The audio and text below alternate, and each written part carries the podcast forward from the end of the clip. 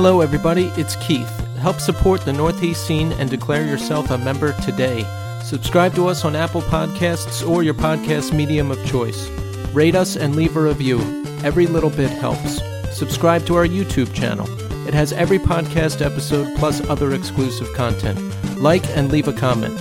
Follow us on Instagram and Twitter at the NE Scene. Also, continue to write us at northeastscene at gmail.com. We want to share your experiences as well. And now, here's the show.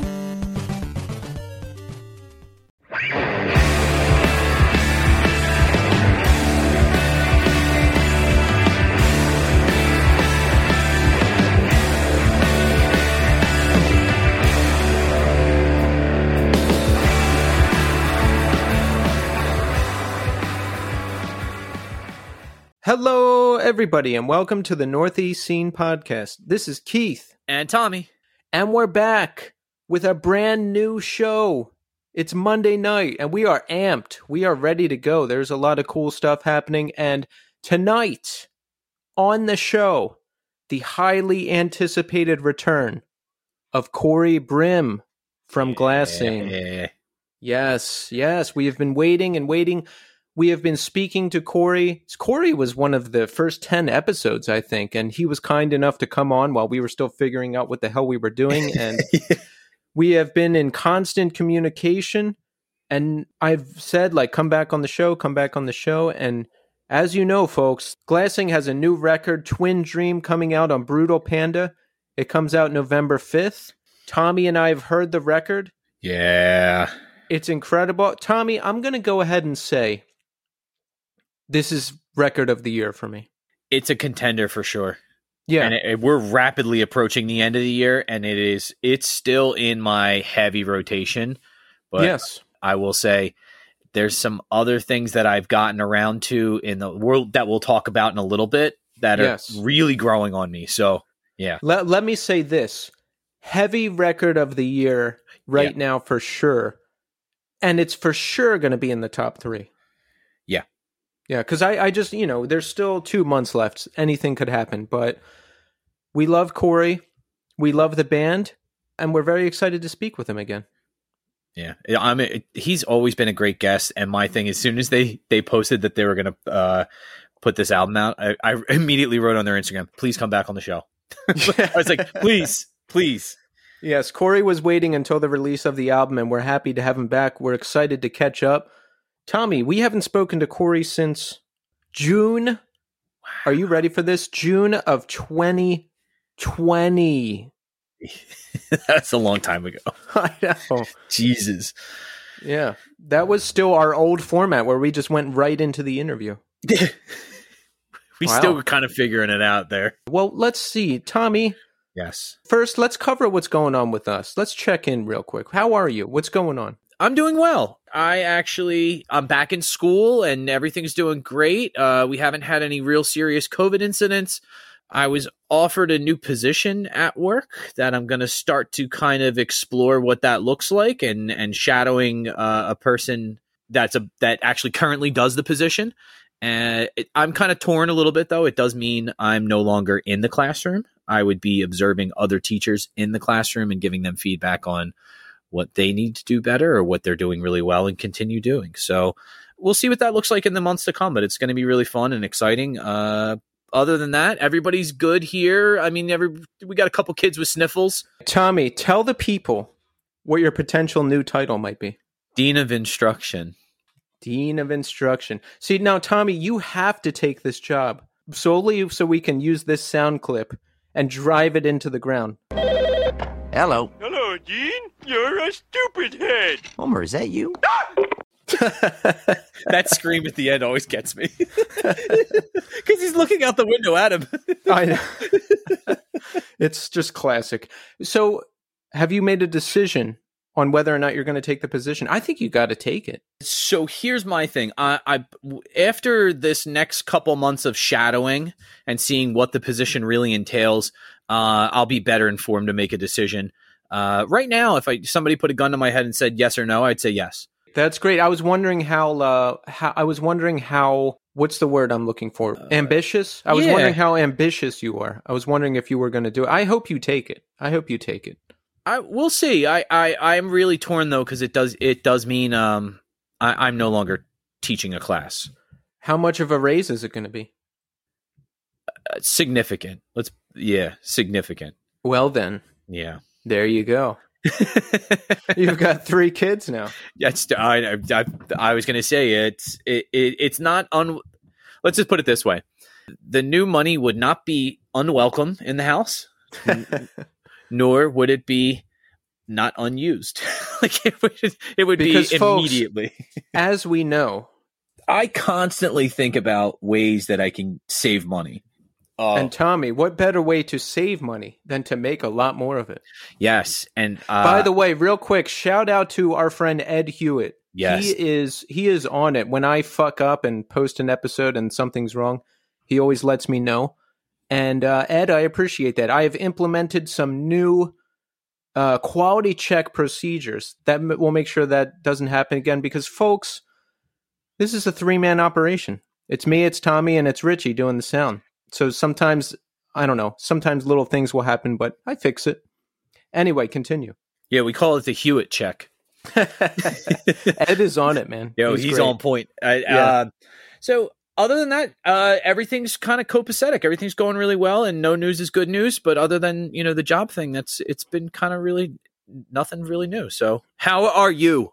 Oh, he asked. I love it when he does that. Um, I try. Always think of this whenever we have that conversation. The first thing is, I even you when you go back to listen to this to edit, you're gonna be like, you can hear me like ramping up to, uh, like I'm about to say, no, Keith, you go first. How are you? I know I could hear it, I, and I love it. As you know, Tommy, I'm investing a lot in the infrastructure of the show. I bought the new high-powered gaming PC, and I got all set to record. The thing is so loud. I was afraid the fans were going to overpower the recording, so we're going to have to do some testing after this. I'm retraining myself to play Warzone on mouse and keyboard, which is very important, as you know. And uh, I think I'm getting there. Yeah, there's just been a lot of equipment set up. But other than that, everything is great, Tommy. I'm still enjoying life. Uh, work is great. Yeah, everything's great. Wait, there was something else I needed to talk about. Oh, you know what? I'm going to save that for segment three because there there was this, there's a story about my root canal that's funny. oh Lord. Yeah, so I, I got to tell you that. Okay. But listen, with our time here, we want to get into some new music. There- Yes. there- t- there's just so much music coming out. I can't keep up. Um, and there's two big releases that Tommy and I checked out. First, Circa Survive, A Dream About Love, the new EP. It's out right now, folks. Go listen to it if you haven't. Tommy, I love this thing. I'm so happy that Circa Survive is experimenting with their sound and trying something different. I think this EP is a big departure for them and a good one. I absolutely love what they're doing. I would like to see them push even further into this world and keep experimenting, you know? Yeah. Like I would like the next LP to be a landmark experimental thing with all different types of sounds and guests and you know th- this could be their magnum opus.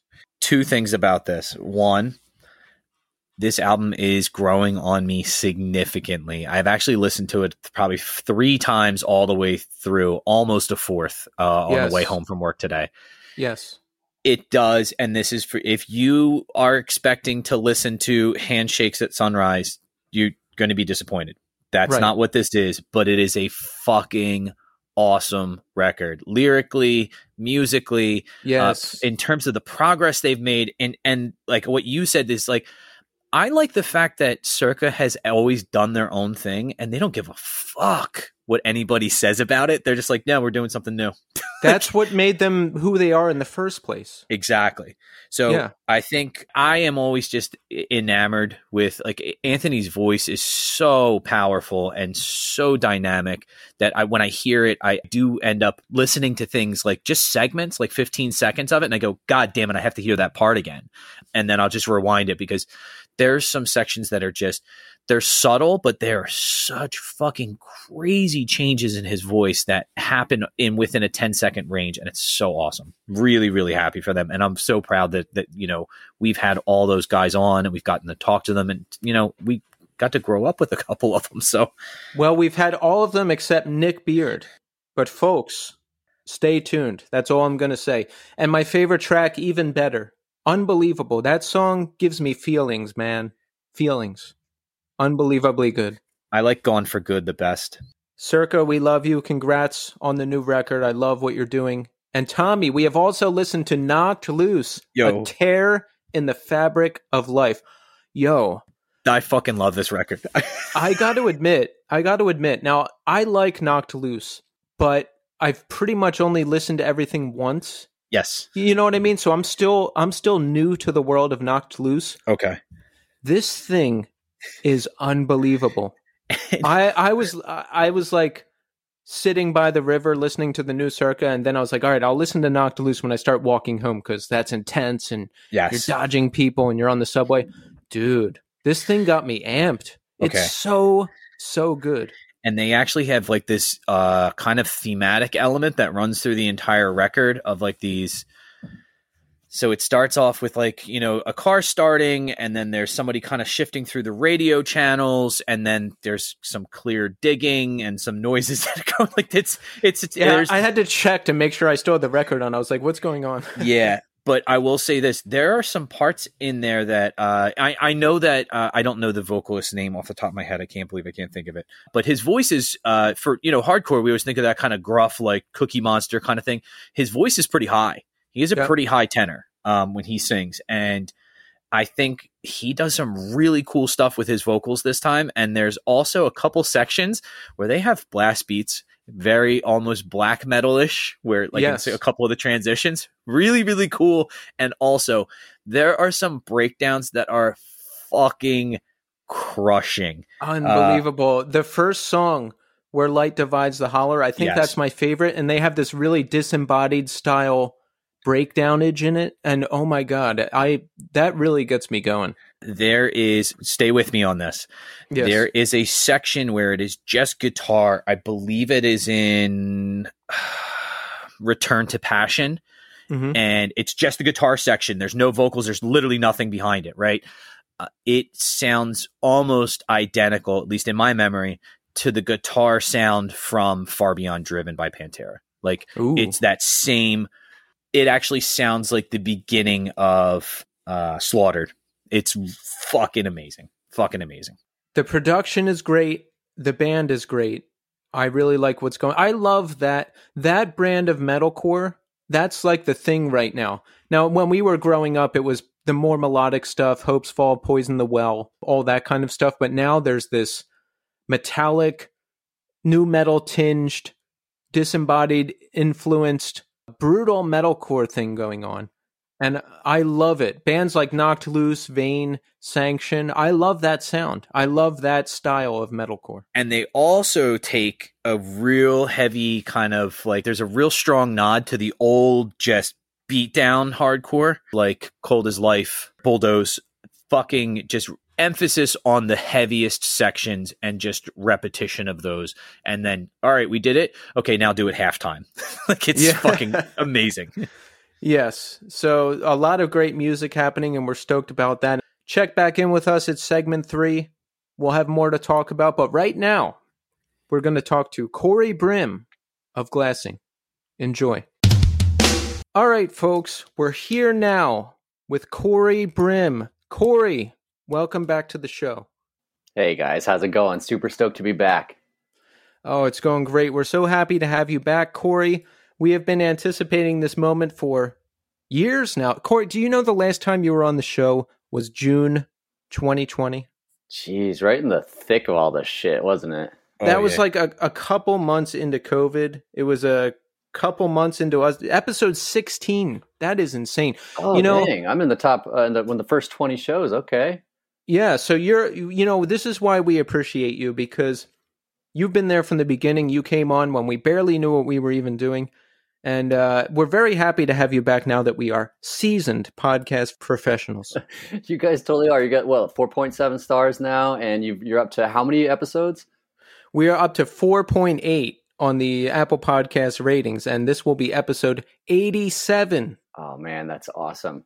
Well, I have uh, probably listened to 87 of them at this point, so I'm a I'm a fan and a guest, so uh, I'm really excited. Well, we are fans of you too, Cory. You know, folks, as we know, as we know, or as we should know, Glassing has a new LP coming out, Twin Dream.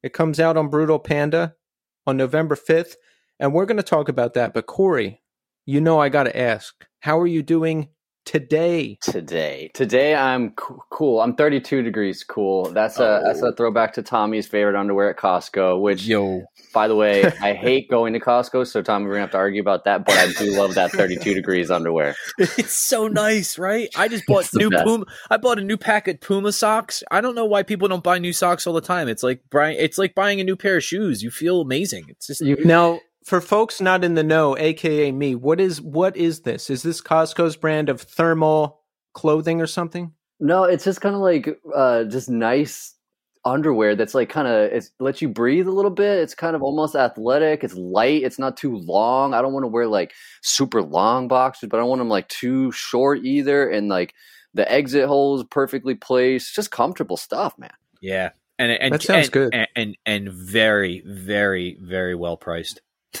Oh yeah, I was just listening to the beautiful mistake episode, and I heard you talking about getting thirteen dollar pants that you're just gonna Oh. ruin. So I was like, "Ah, that's that's Tommy. dude. I got two. I got another pair. Got I, another. I got I got another pair. I liked them so much. Went back and bought another pair. oh, you went to Costco twice in a week. Uh, yeah. I went on a Saturday. Well, I mean, I guess it was a, a week and a day, but I went on a Saturday and then I went the following Sunday. That's too much. Uh, me and my wife, uh, I, I told her I'm only going to go uh, twice a year now. But here's the thing. Here's the messed up part. You tell me if this is messed up or not.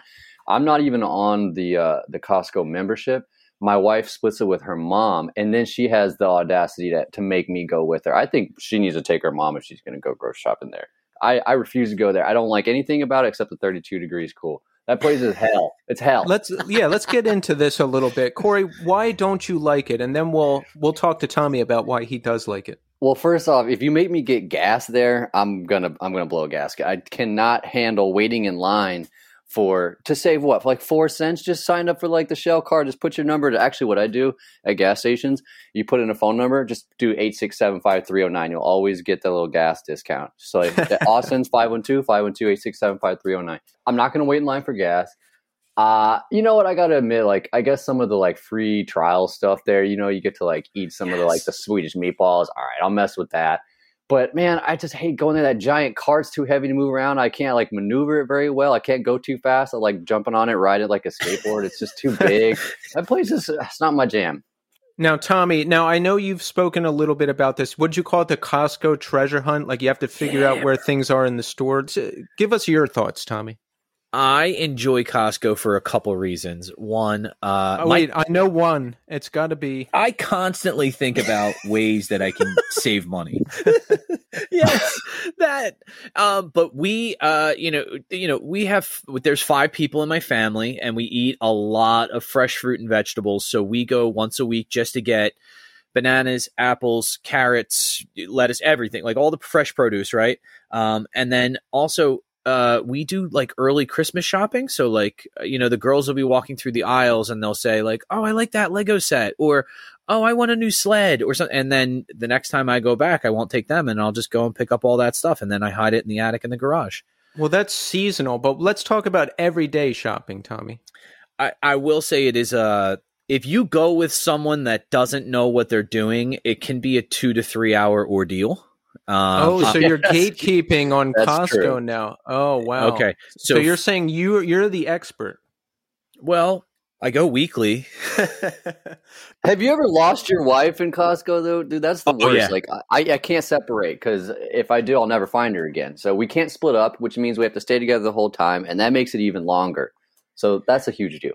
We bring walkie talkies, so no. Have um. I, I have lost her before, and it is it is a little nerve wracking because you just look up and it's just it's sixty feet of ceiling. like it's really it's a fucking huge place. It's like being lost in a warehouse. You're like, fuck, I don't even know where to start looking.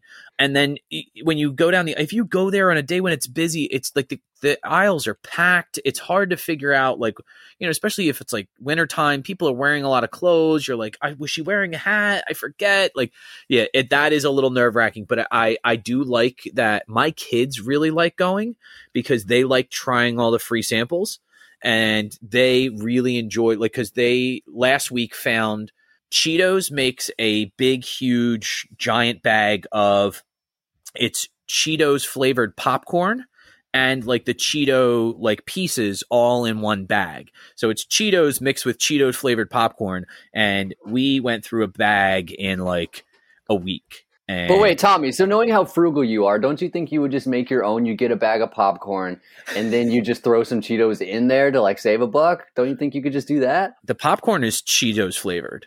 Oh yeah, that might be hard to do. But don't they have those like Christmas tins, or you got like the three different kinds of popcorn? One of them's kind Oh. of Cheetos flavored, or is it different than that? Like that That's that, that sounds too seasonal for me. I can get I. I can get this all the time. I can go in. Cheetos And, is like a special kind of cheese dust. this know? is a, this is an awful lot of this is an awful lot of Costco talk. Yeah, you know what? I, I was going to say if Costco doesn't end up a sponsor of this podcast, we're we're doing something wrong. We are just like this could basically be a podcast about Costco. Well, I'll say this before we move on. They need to just like decide to have delivery, and then I will never bitch about it again. Yes, I, I will say that that is something that is huge, and especially when the pandemic was hitting, like that was something we were like, oh my god, why don't they have like a, online shopping? The other thing I really do like about that is I've seen the same people. I've been going to the same one for three years. I, I see the same people that work there all the time. Like it's a good, jo- it's a It's a good family job. affair for you now. Oh yeah, no, I know. You're probably like Norm from Cheers when you walk in there. Yeah, the like, dude- Tommy. Yeah, the dude that works in like electronics, his name's Miguel. Super nice dude. Helped me pick out my TV. Fucking rad. Every time I go past him, he's like, "Hey man, how you doing?" I'm like, "No, I'm going fucking great, bro." Like, Tell him to listen to the podcast, dude.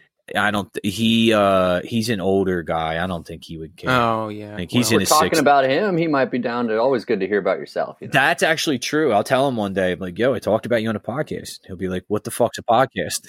Uh, we've talked about this before, but I envision a video short where you take me to Costco, Tommy, and show me the ropes, oh yeah, and then we could drop in on Miguel and uh, do like a quick interview as well. I'd love that. I would love. I would love that. Yeah, that that's going to be in our future. But Cory, we are here to talk to you. Now, the last time we spoke with you was June of 2020. A lot has happened since then. Catch us up. What's new? What's going down? well, uh, I went to Furnace Fest. So that Wait a second. You were there? Yeah, I was there. I was there. Oh and my god! I and- wish I would have known you were there. well, We could have hung out. yeah. Well, guess what? This I pulled a Keith. I saw you, and I was just like too self conscious to come say hi. Oh, I'm really? pretty sure it was you. But then again, I've never met you, but I'm pretty sure I know what you look like. And I was like, what would Keith do if Keith saw Keith at, at Furnace Fest? He wouldn't go say hi to him. So that's that's what I did. Plus, I was doing. I think it was when Piebald was playing outside, and I was taking like a nap, and Yeah. uh, like they were like singing singing lyrics about how uh, how they were. ah, there's like some Piebald song where he talks about taking a nap. I don't have the joke queued up right now, but it inserts the funny thing about the piebald having a lyric about sleeping and I was sleeping. But uh, yeah, I saw you there, and I wasn't sure if I wanted to, if it was you or not. But anyway, Furnace Fest was amazing. It was absolutely lightning in a bottle, like the beautiful mistake dude said. Yes. It was probably the maybe the best fest I've ever been to, and just what an amazing time. Also, I thought you did a really good job about not telling beautiful mistake that you didn't catch their set because I know your ass was watching Hopes Fall instead. Um. Yeah. Well, we were we were right up front for Hopesfall, and um, there's like a picture of like my my buddy holding up a Jay. I think his name is the singer of Hopesfall. It, that just every set was so good. I had such a blast. Yes, I, I hope I get to catch the beautiful mistake in the future. But Me too. Cory, yes, you please, if uh, we're in the same state again or something, say hi. But I I feel you. Like I saw a friend of mine who who I know, who I grew up with, and we were backstage, and he was like talking to another band, and I was like, uh he I, I don't want to bother him. And this is someone I know. Yeah, that's kind of what I was doing. Eh, You know, I actually there was a handful of friends that were there that I went, you know, didn't go with, but saw them there and kind of hung out with all weekend and stuff. So it, it was like a, a friend fest. You know, a high school reunion. I've heard you guys say it. it I mean, what was you, what was your favorite set? I remember you guys did like a, a recap, but like, what was your favorite set? Jeremy Enigk and the Get Up Kids. Yes, Get Up Kids were like that was like dead last, right? I mean, like Sunday night. Yep. Yeah, and then uh, oh no, and then I remember walking by and seeing um, uh, who was like the main headliner on Sunday night. Oh, uh Killswitch Engage. Killswitch Engage, yeah, and then they played. Uh, oh, what's that? Like the song you mentioned? Forget the End of it. Heartache. End of Heartache. Oh yeah, I was like, I'm not the hugest fan of that band, but that shit's tight. And my wife was like going crazy. She's like, this band rules. I mean, just from like start to finish, it was amazing. I remember Friday, you know, I don't know, four o'clock or whatever. It's kind of like the first real band I was up close for. 18 Visions up in that shed stage or the plug your hole stage, I guess. It's like how like NBA jerseys have advertisements on them now, where like put like calling the stages different stuff. But that when 18 Visions played, um, I was like, oh, we're here. It's on. This is going down. The next three days are going to be just amazing. Uh, like it, it was in line uh, during when End was playing and stuff, and it was just so amped. Also, I remember I was going to tell you this. You you you messed up on the food, dude. It, that Friday, you know, you're trying to get food at the uh, uh, the food trucks. You know, Right. okay, here's what you should have done. I know you don't drink anymore, but the brewery across the street, dude, they had the best food. I ate there all three days. Oh, and it wasn't that busy? No, man, it was awesome. Like it, it, was. I mean, not as busy as waiting an hour and a half and missing three bands. That's for sure. Yeah. I am going to go to the brewery next time. I also brought food a couple days, you know. So, Yeah. but I don't know, by the time I got to the sandwich it was all soggy. But yeah, oh, and I also want to say I feel I feel like I may have harped on the food trucks a little too much on this show. I I don't mean to take away from the wonder that is the fest. It was a great time. Yeah, Minus doubt. missing a couple bands because I waited a long time for food. the food the truck was good are all of them i you know i heard everyone said that they was they were great and i did try one of them later but the cool thing about eating at the brewery was that you could uh, as you eat you're like a hundred yards from the the other stage i don't remember who sponsored that Pond one stage. the pond stage Yeah. and uh, you know i was like watching code 7 and slamming a burger so it, it, it was great i highly recommend it next time Wow, I can't believe you were there. I had no idea. yeah it was cool seeing oh tommy i saw appleseed cast for you How were they? Uh, you know, I think that I think it, it wasn't the best that I've ever seen, but I'm the biggest Appleseed Cast fan in the world, so like it, I just enjoyed it. They played a lot from the from the new record, and it was. I'm happy I got to see that because um, I'm I had some bad luck last time I saw them. Their uh, their van broke down, and so only I think his name's Chris, the the main guy. It was just him playing like acoustic by himself in Austin. So I was like, oh, it was like right on the tour of the, their latest record and I was super excited. And so um, to see him at Furnace Fest was super super fun. And actually, I was thinking you would probably love this story, Tommy. I saw Appleseed Cast in 2000. I guess it was like 2005, and it was them and Criteria, and at this little place in Salt Lake City called uh, Kilby Court.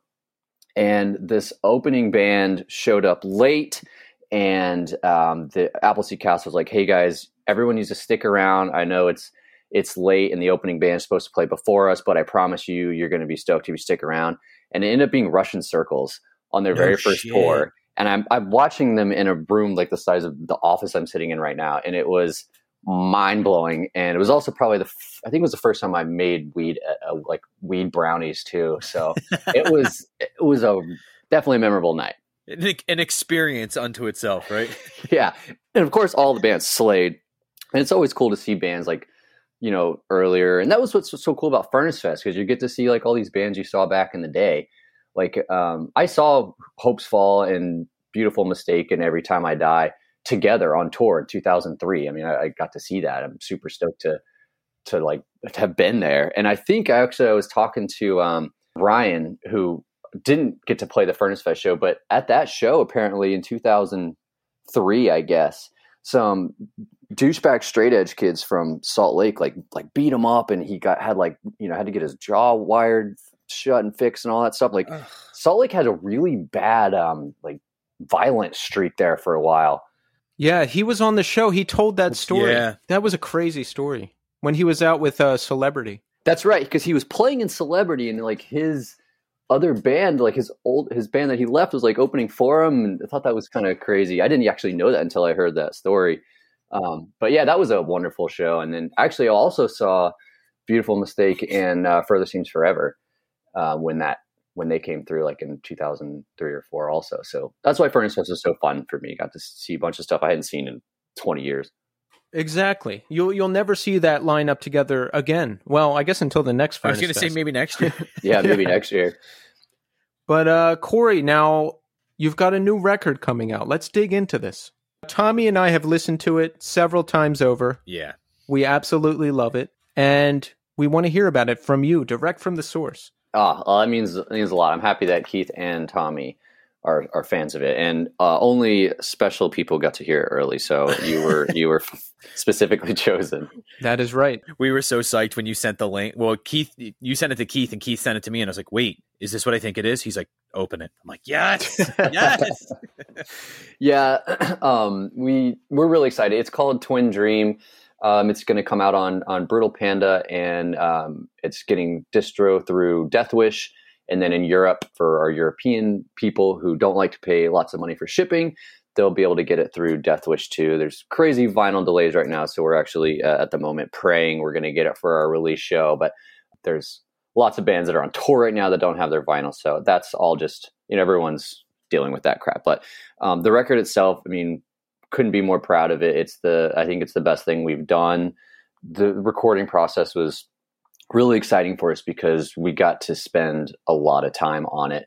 Our engineer, his name's uh, Andrew Hernandez. He's pretty much worked with us for everything that we've done. We got to record at this studio called Cedar Creek in South Austin. And what was cool about it is that it's it's kind of like a country, like Western music kind of recording studio. So there's like records on the wall from like the Dixie Chicks, uh, or formerly known as the Dixie Chicks, you know, stuff like that. So we were in the studio that was really uh, we're an outsider, you know, to to go in there, and it was it's been a while since I think it was really in its heyday, and so it's you know it's not a brand new pristine studio, and it's kind of like on the edge of this. It's kind of like in the woods almost. It feels like it's actually at the edge of a neighborhood, but it looks out over just like acres and acres of, of wood What's it like for you guys to go in there to record? Are they not ready for what they hear, or do you have your producer there so it's like you know they know the deal? that was kind of the deal is that since it was during covid um, i think basically the people at the studio kind of just bailed on it there, i don't think it's a super super active studio anyways and so our engineer was kind of able to give us a lot more time in the studio than we would normally have and so we you know we kept joking we're like this is this must be what it's like to be the deftones you just get to like spend a lot of time recording Cory, how, uh, approximately how much time did you guys have? A couple weeks? I mean, we were in there. I felt like we were, I mean, for like over a month, we were going in regularly. Wow. Um, I mean, it's not like eight hour days, you know, consecutively, but we spent a ton of time in the studio. You know, we're coming from being the kind of band where it's like, okay, we got three days, knock it out, and whatever you get's what you get, you know? Whereas it's like, hey, um, I'm going to spend this day just completely reamping some of the stuff he already did, like getting to use some studio tricks, being able to like write in the studio, something we've never been able to do before. And being, you know, part of that for us is like really, it's good for us because you know, bands write songs, we unwrite songs. We will, we will write a full song and then just do, like unwrite it, just mess with it so much until it's just gone. There's not even a song anymore. Someone's pissed and we just throw the whole thing away. So being able to capture it in the moment and have this like the magic that happens that first time you're all kind of playing together and you hear like, oh yeah, this is tight. Let's do this. Some of the songs on the record were actually written in the studio and never being able to do that before, it was fucking awesome to be able to capture that there and not be able to buck with it to the point to where it just goes away and disappears. You know what I mean? Yeah, and I have to say, honestly, I don't pay attention to production most of the time. I'm not like a huge production guy, but listening to this record, I actually stopped and I was like, holy shit, like this thing sounds really good. You can tell the amount of care and, you know, the amount of time that went into this. Yeah, thanks, man. I'm really glad to hear you say that. And all of that goes to to Andrew. I mean, I've said I've said this many times, but he's like he's a fourth member. He's the um, the the timbre and the just the pristine. I, I, it just sounds super super good, and that's all him. You know, I'm particular about my tones and whatnot, but some of the production tricks we get to do in the studio, uh, we it's been fun practicing and rehearsing for our release show because you can't exactly do what you did in the studio. So you have to like come up with new ways to kind of how does this transition going to go when we play it live? And that's actually fun. It's a challenge for us. So, but yeah, I, I'm glad to hear you like it. How do you do that thing where I can't remember the song? There's like this thunder thing you do with the guitar, like all the drums go away and it's just like layers of guitar go. Yeah, the earthquake. We called it the earthquake.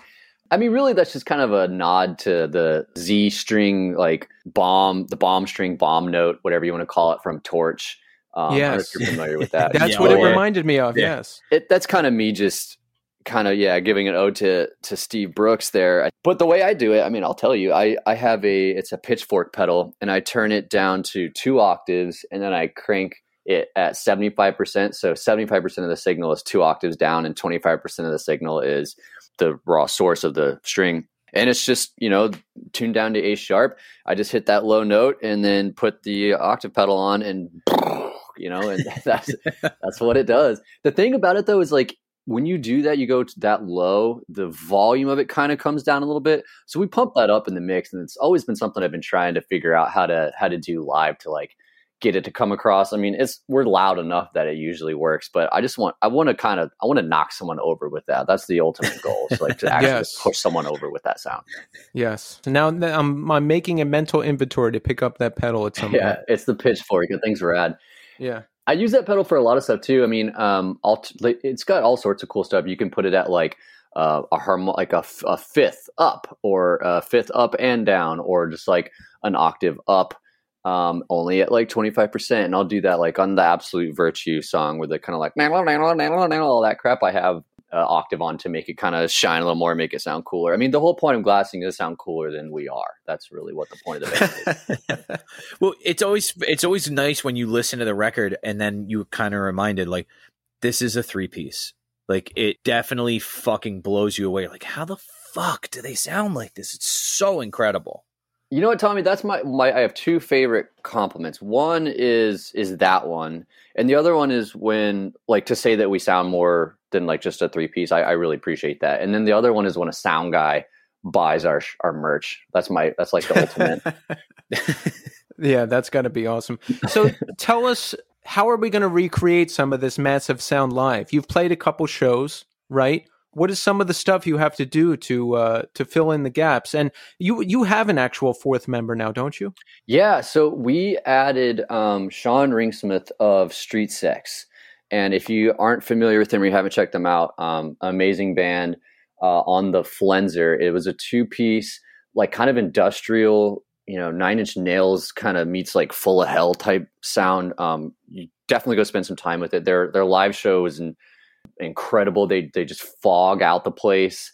I mean, I think they played St. Vitus and just like you couldn't even see your hand in front of you that's the kind of band that they are. Um, and Sean was kind of the the instrumentalist behind it, and then they they had a singer named Leo. So now Sean has joined us, and he is you know he is helping us kind of pull off some of the live sounds, you know, because part of the nature of being in the studio for a long time is that you add a lot more parts than you normally would if you only had three days, and so part of the production is that I have overdubbed myself more than I that I probably should have. And so I need somebody to come in and kind of help play some of those parts. And, you know, I'm too vain to let another guitar player ever join this project. So it had to be sent. and, and Sean's just, he's so good. He's such a good musician. Um, he's got a project out called Luvinci right now. It's got the same kind of stuff, kind of like Street Sects. So check that out too. But um, yeah, he's amazing and he's helping us pull off the live sound for sure. That's great. And when did you actually record this thing? I'm trying to think about it in terms of how bad COVID was or how locked down things were. Yeah, that's a good question. The when we did it, it kind of spanned for a little while because when COVID was originally starting to happen, I just I was like, I'm gonna record a guitar part every day for like a month. and that's not something I normally do. I'm not like a big recording engineer person. I don't really know much a lot about that stuff. But I had a mic and I have this like little baby doom rig that I love. It's essentially it looks just like my big rig. It's a little Emperor 110 that they made me, and like a little Model T clone that's five watts from uh, this company called Hex. And so I have this awesome little like miniature home thing. And so anyway, I decided I was going to do just record parts every day for a month, and we used some of that um, in in the recording. The opening track, Spire, which there'll be a video for um, next week, is was kind of pulled from some of that stuff. So it really kind of began with me kind of just writing a bunch of ideas because I couldn't do anything else. You know, no one couldn't practice. And then, but to answer your question more directly, like it was recorded. I mean, I think it started as early as I mean, because Twin Dream came out. Geez, when did Twin Dream come out? Like I don't even know when that song came out, but like it was like a, a year ago, I think, or Yeah. something. I think it was Um, last summer, Or maybe, yeah, so somewhere we- around there. yeah, gosh, it seems like I don't even remember. But so we recorded basically the Mm-hmm. first half of it and then kind of came in. And then that's where we spent a lot of the time in the studio kind of recording the other half of it. So the answer, I don't know. I really don't know when we recorded, but it took a long time. yeah, you know, time is so strange right now. I have a hard time remembering what day of the week it is now or when things happened. You know, Tommy and I were talking about something Yeah. before the show, and we didn't even know what month it was. Yeah, I was like, I was like, well, when we get to the blah blah blah blah, and I was like, he's like, what what month do you think it is? I'm like, well, it's almost, well, oh shit, it's November. It's almost November. Like this weekend is fucking Halloween. Like it, it, this month just flew past, man. It's fucking Dude, crazy. co- COVID really did mess with like my sense of time because Yes. like I usually think of time in terms of like seasons and like how it feels and, and whatever. And I, I don't know, man. I just something with time is weird. I just don't remember when when shit happened anymore. Maybe I'm just old too. Who knows? That's all gone now. Like my life has completely changed because I'm working from home. There's been so many different cycles of coping. I got deep into YouTube. I got deep into gaming. I'm deep into Twitch now. There's all these there's all these different layers to things. Cory, walk us through some of because the last time again, the last time we spoke to you was June 2020. A lot has had to have happened since then. Walk us through some of your your changes or your coping mechanisms. No, totally. I actually did have to pick one up because you know the way I exercised in the past was I'd play basketball at work. There's a like an awesome basketball court, and there's like a hoops for lunch crew. That's what we called it. And so we go play basketball. But of course, um, I've been working at home for you know ever since what 18 months ago. And so after about a year, I was like, okay, I haven't like sweat in a year. I need to go do something. So I got into gravel biking of all things. So like just as much as like Josh is all about like foundation training from from Hopesfall and he like does uh, all the core and back stuff, you know, he's like he could talk to you about that for hours. I could talk about gravel biking for hours. And I didn't even know what a gravel bike was 6 months ago.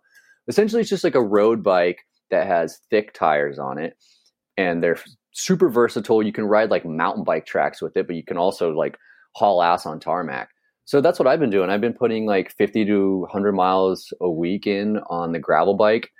I'll tell you one thing I haven't done. I haven't picked up the damn saxophone again. I used to play saxophone when I was a kid. Like my my my family's always like, "When are you going to play the saxophone again?" I'm like, "Well, not now, not during COVID." So I haven't done that. But I also have an 11 year old or 10 year old rabbit, and we have a three year old Australian Shepherd, Willie and Waylon. And so, you know, we go kayaking, got into, we got a stand up paddleboard. We've been trying to like, you know, look like we're real Austin people and doing that kind of stuff.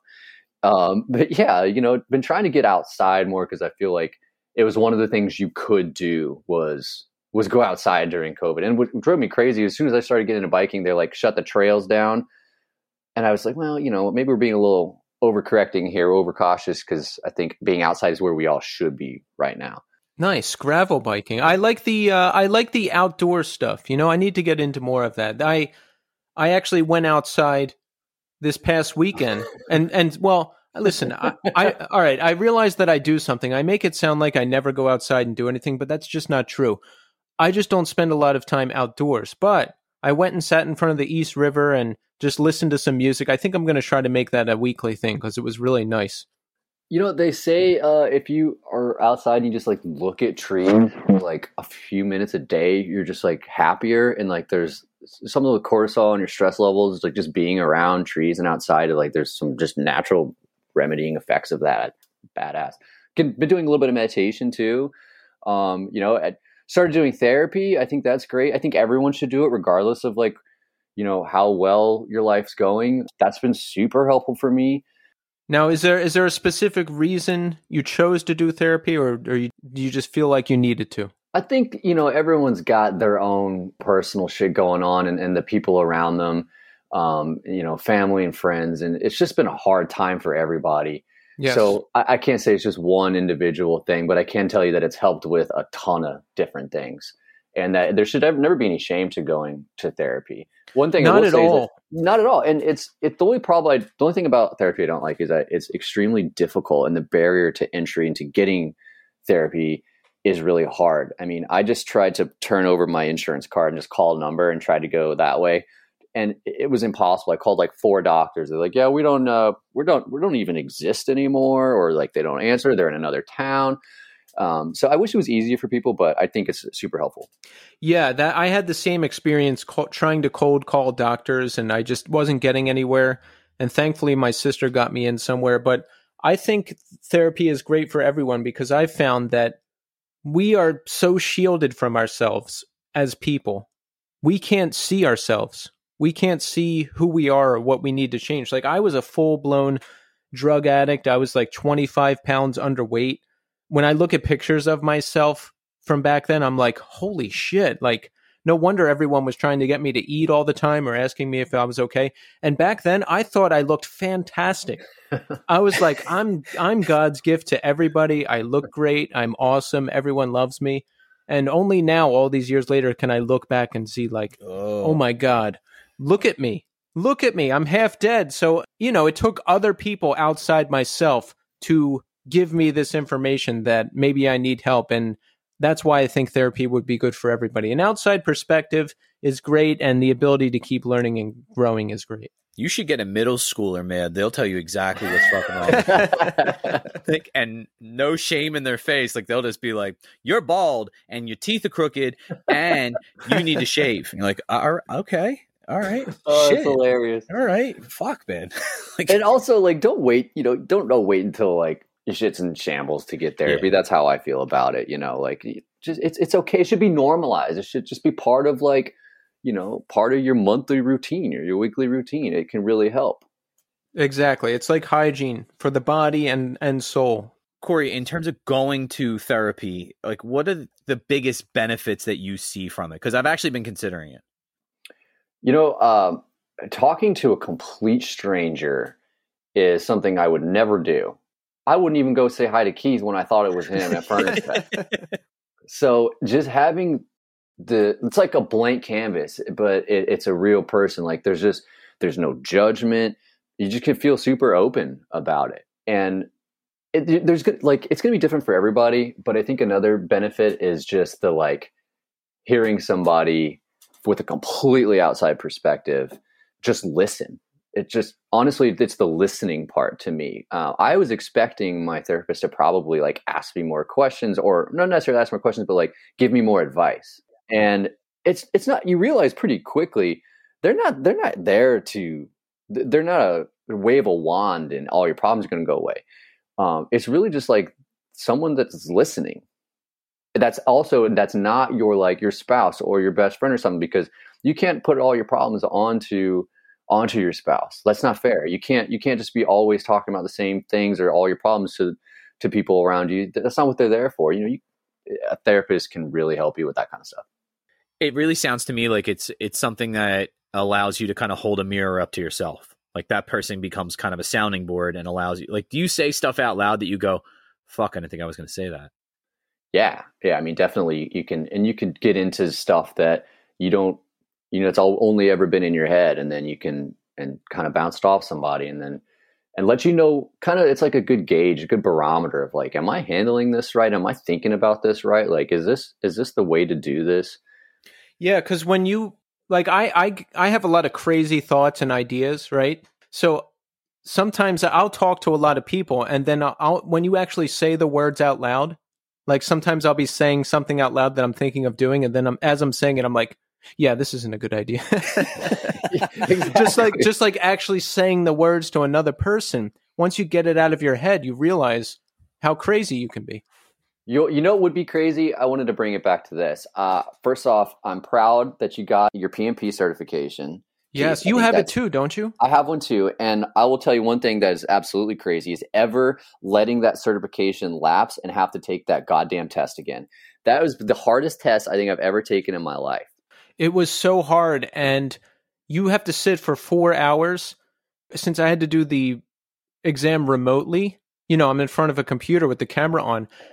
And I think at the two hour mark, they're like, Would you like to take a break? And I was like, Yes, I really have to go to the bathroom. So I click yes, and they're like, Do not get up. This is your break. And I was like, Well, what the fuck's the point of the break? So I just clicked back and went. I I literally like I was out of time. I was like, I cannot hold it anymore. I have to go to the bathroom. So I just have to bite the bullet and click done. And I I could not believe that I passed. I couldn't believe it. I I felt like I was doing so bad. Did you feel like that at all when you took it? Oh, yeah, well, you know, there's some tests that are like adaptive, where the the better you are doing, the questions will get harder, and so it, you can kind of know how well you're doing. Yeah. Um, this one's not one of those, so you kind of have no idea what's going on, and there, it's just someone made all of this stuff up. This isn't like a biology exam where you just know the answer. You just have to like memorize what this whoever these these people are made this, and it's just so like kind of arbitrary. You just have to kind of like you just have to know and you have to study it. And anyways, uh, I'm glad I did it. It's been helpful in like the whole career thing. Project management uh, is what, also PMP. Do you know what it stands for? Project management professional. Professional. Okay. Well, see, you you know more than I do. Well, I took it more recently. yeah, that's true. But it's it's really good skills for anybody working in a business or a corporate environment. It's actually been helpful for glassing in a way. Like, uh, do you remember the whole section on risk, like hand, risk management? Yes. One thing that I always will, I'll never forget about PMP is like there's four, four different ways to like manage risk, and one of them is just accepting risk. Just you just roll with it. Like Yes. this might happen, and I was like, that's how I roll. I'm a, I'm a, that's how I handle risk. It's so funny that you bring this up because I constantly come back to this because there's like four risk strategies acceptance, mitigation, and my favorite, avoidance. yeah, just avoid it before it even happens. yeah, I often try to just avoid risk and get myself into trouble. Like like I'll be in a tense conversation with someone and uh, like there's like a fight brewing and I'll be like, "Okay, uh, on the risk strategies, uh, I'm going to select avoidance right now." And then they get more mad. So wait, now I'm confused. What's the difference between accepting and avoiding? Is avoiding is like preventing it from happening to begin with, or what's the difference between those two? I can't remember. I, I already forgot everything I learned from the test. Right, we need to we need to make sure we get all of our credits or whatever, so we don't have to take that test again.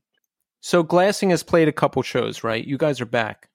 We did. We've actually only done one. Um, we're trying to do that whole thing where we don't play as much in order to um, kind of build hype for our album release. Oh right, there was there was the house show, right? Yeah, And then I, I see a flyer for another one coming up. So Yeah. there, yes, there's only been one show. Let's talk about this show. That thing looked amazing. Yes. So the the first show we did was at a, um, a punk compound, and they don't even really like do shows very often, but um, they they kind of do one here and there. It's really just a, a really sweet couple that um, live at this awesome house, and it's perfectly built for house shows. And there's a it's more of like an outside house show, so it's not you're not inside a house. And there's like a container ship in the backyard, so like people were standing on that there's like uh, a balcony you know people are standing up there and it's just, it was and the stage is actually kind of sunken so you, you kind of look up and it's just just surrounded by all your friends it was like the vibe was electric it was so fun it was so happy uh, everyone was so happy and we were just glad to be back it was like definitely the best for one of the best shows we ever played in austin and just it just felt really good to have everyone there um, and that was with Exhalants and Easy Prey. And I think you guys had uh, the dudes from Exhalants or uh, Easy Prey on on the show recently with Mallwalker. Yeah. Yes. Yeah, That's those a great band. Easy Prey.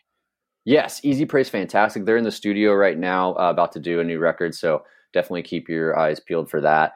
And Mallwalker is something that I've been um, kind of working with them on too. So I think I'm I'm joining them on guitar. We had one practice and it was just all smiles for miles. We just had a great time. Like we love that upbeat, happy emo pop punk stuff. So that's a really fun outlet too for us.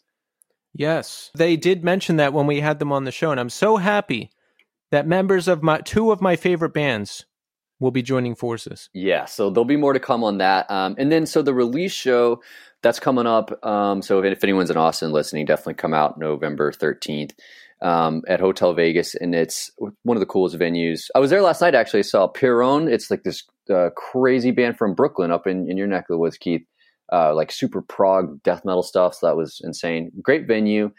The release show is going to be with uh, Godshell, a really awesome young band in Austin, kind of like Page 99, kind of real noisy, um, really angry, pissed, like kind of like sumac, but faster, super Oh, good shit. shit.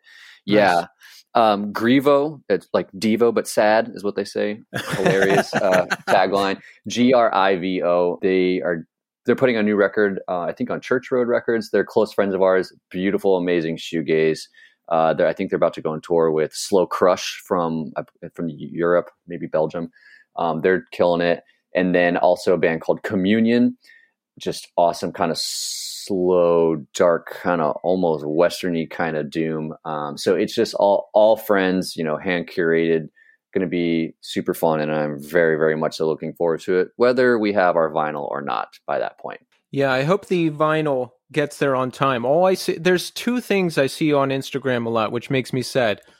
Vinyl backups, there's a lot of vinyl delays for everybody, and there seems to be a swath of bands getting robbed lately and just losing everything. You know, like all their equipment gets stolen. I just see story after story every week and it's just horrible. Yeah, the Russian Circles one was was really sad. I mean, I think they even did it right. They got like you they said where they stayed. It was some kind of random town in the middle of nowhere, like 2 hours away from where they played and someone still got them. I mean, that that's that's the horror of being on tour. I mean, tour is not easy already and then to go and have to deal with something like that. I'm really happy they have good fans that were able to make it better for him, but that shit just sucks. It really does. So if you're out on a tour, Cory, what would you do to help prevent that? Now, some of our friends, they would just always have somebody sleep in the van with a baseball bat, no matter where they were, no matter what the temperature was. And a couple times they had to chase somebody off. Oh god. See, if I was the one sleeping in the van, I don't think I would they would just take one look at me and be like, "Oh, we got this guy." Like it wouldn't even matter. Like it wouldn't help for me to be in the van. but here's what I would do. Here's what I'm going to do. Um, so those Apple Air Tags. Have you seen these? This is so I have them in my in my cabs and in my guitar case is kind of hidden, so I could kind of track them. oh, wow. I didn't even know this was a thing. Yeah, I was actually thinking about this with the air tags, taking the back paneling off the guitar and putting it in where like the uh, pots are. yeah. I was so the only thing is, you know how like you put your phone like on top of the microwave or something like that. Oh, it makes the it goes weird. yeah. Yeah, I, I haven't put an AirTag on inside like my guitar because I'm not sure how it's gonna work. But I think like the case would be good enough, Yeah. Yeah. but not inside the amp. I think that's one thing I won't do is like put it in the amp. That's got to be something weird. There's got to there's got to be some type of signal. Like Yeah. it's, it's got to fuck stuff up. maybe it'll make my tone even better, like the, the new the new earthquake sound. Yes, you're gonna have like the glitch, git. you know, like when you used to know like your phone call was coming because it came Yeah, through yeah. the speakers first. That Oh yeah, we get radio stations coming through our amps sometimes at practice. I love when that happens. It's always some random station that sounds really cool that you'll never hear again. yeah, right. yeah. So, Uh, what are those things called again? What tags? Apple AirTags. Air tags. This is what people need to get on. Yeah. I got them for my mom for her keys because she loses her keys all the time. Yeah, same here. I got that for my mom for Christmas. I'm going to be 40 in January and I I was getting scared. I thought maybe I should check into the doctor because I was just forgetting stuff like crazy. I was in the shower and I forgot if I had cleaned myself already or not. Does that ever happen to you guys? I can't say that happens to me, but I have decided that I'm gonna I'm gonna graduate from the loofah. Is that what those things are called? Yes. Yeah. Uh, and and get something else. Those things, uh, I'm tired of them. They're just gross, and they're just they never dry completely. And I'm done with it. So, any advice on that? But I do remember to clean myself. Uh, Well, I just buy body wash and I just go right into my hand. oh, so no, I got a scrub. I, I had to scrub myself. I buy one of those things from the dollar store. They look like natural sponges, but I'll buy like 20 of them and then I change them out every week. Like when we Oh. clean the shower on the weekend, I literally toss it in the gar. I toss all of them in the garbage. Everybody's got one. They're all hung up on little like what do you call those things? Those 3M like little hooks that you put Oh up. yeah. Like, yeah, like we get the waterproof ones. We put them up in the shower. Everybody's got one. At the end of the week, everything gets tossed. See, I need something disposable like that because I keep this loofah. I swear it's probably been in the house since we bought the damn thing like three and a half years ago, and Oh, I, like it's like oh, it's like I always it's always clean because it's always cleaning, right? No, it's disgusting. So I need something disposable. Dollar store, man. Dollar store, and they have these things. They're not natural sponges for sure, but they look like a natural sponge, and they're uh, they're coarse on the outside. I like a coarse like scrubbing when I go to take a shower.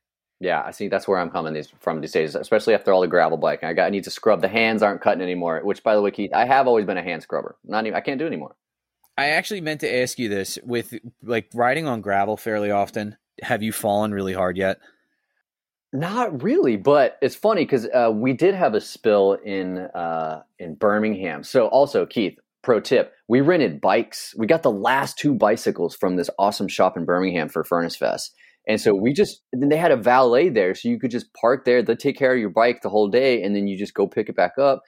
And so the last night, uh, they had this cool event at Furnace Fest uh, where it was like you know the dudes from face to face did an acoustic set uh hot rod circuit which is one of my favorite like emo pop bands from back in the day who else was there like oh the defeater defeater played like an acoustic set so anyways like late at night it's a sunday like two in the morning and we're riding our bikes back and there's this downhill like super steep street and my wife is like trying to like look at her phone to see how to get back to the hotel and also pro tip never squeeze the front brake when you're going downhill Oh God, yeah. so yeah, we had a spill recently, and uh, her leg is still like pretty black, and this, she's got like this kind of hard bruise. It hasn't gone away yet, and it's been like a month, so we're a little worried about that. So yeah, don't use the front brake if you're going downhill. Wow, yeah. I just always know, like, when we go to the skate park in the morning, like, my daughters and I go, and like, the first thing we do is we take out the broom because nothing is worse than like loose, even like tiny little fragments of like rock. Like, if you just hit it the wrong way and you're leaning back or leaning too far forward, you just completely fucking lose your balance. Like, it just slides out from under you. And I was like, all I can think of is you leaning a little bit to one side, and then the gravel isn't as secure as you think it is. And the next thing you know, you're picking out gravel for three weeks out of your arm. Oh, well, I can I can see you now, Tommy. Like it's what four forty five in the morning. You're out there sweeping the whole skate park. no, you know what I did? I bought one of those uh like little um oh, we have one for the house. I just start started putting it in my trunk. I have one of those rechargeable um leaf blowers that has like the rechargeable batteries, kind of like a drill like the battery you put on the bottom of a drill. Yeah, yeah, Um, yeah. So I just of those. bought one of I bought one of those at Lowe's and uh I, I put that in the trunk and I just make sure the battery's charged on Friday night. So when we get up Saturday morning, I just go to anywhere there's like the curvature at the bottom of the ramps, I just blow the whole place out. Dude, I bet you those skater kids think that like the city hires that ball guy, takes the leaf blower out to the skate park. Yeah, There's that fucking old dude with the flannel fucking blowing his place off again. Thanks, old dude. I love it. Cory, you seem like you really know us. I love it. No, I'm telling you, like every Monday, I, I, I put on the pod. I'm a, I'm a fan of the pod. Yeah, You're- we've been talking about this in recent episodes. We forget that other Yeah. people actually listen to this. Heck yeah, man! I've been trying to turn turn like all my Austin uh, band friends onto you guys. It was super cool to see Mallwalker on. So yeah, I mean, I'm I'm a fan. I love you guys. It, it, you do kind of get to know you a little bit from listening to you guys so much. You know, it's pretty fun. When you hang out with us in person, it's pretty much the same exact thing. Yeah. I can imagine. Uh, the one with Tommy's wife was funny too. Tommy will be talking someone's ear off and he'll be like, All right, let's go. Come on. But you can't cut it out in real life. No, there's no editing in real life. That's the worst part. And also hanging out with us, there's a lot more Simpsons quotes. Yeah. Oh, I yeah. can Yeah, see that. lots more. Uh, there's a funny moment. It was like right before I was leaving Tommy's house when I went to visit. It came down to Tommy had Wikipedia up and he was just reading the names of episodes. then you're like, okay, I got to cut this night short. yeah. Well, speaking of Simpsons quotes, one thing my boss always says is like whenever I'm uh, like if I have a, a presentation and I, I'm like trying to be charismatic or something, he'll be like, "There's Cory again with that Chief Wiggum charm." And I don't actually know what episode he's talking about, but I roll with it. So that's my Simpsons quote contribution. So Cory, I mean, glassing is gaining some heat. We've got a amazing new LP coming out. Have there been any interesting offers, interesting tours, interesting situations creeping up?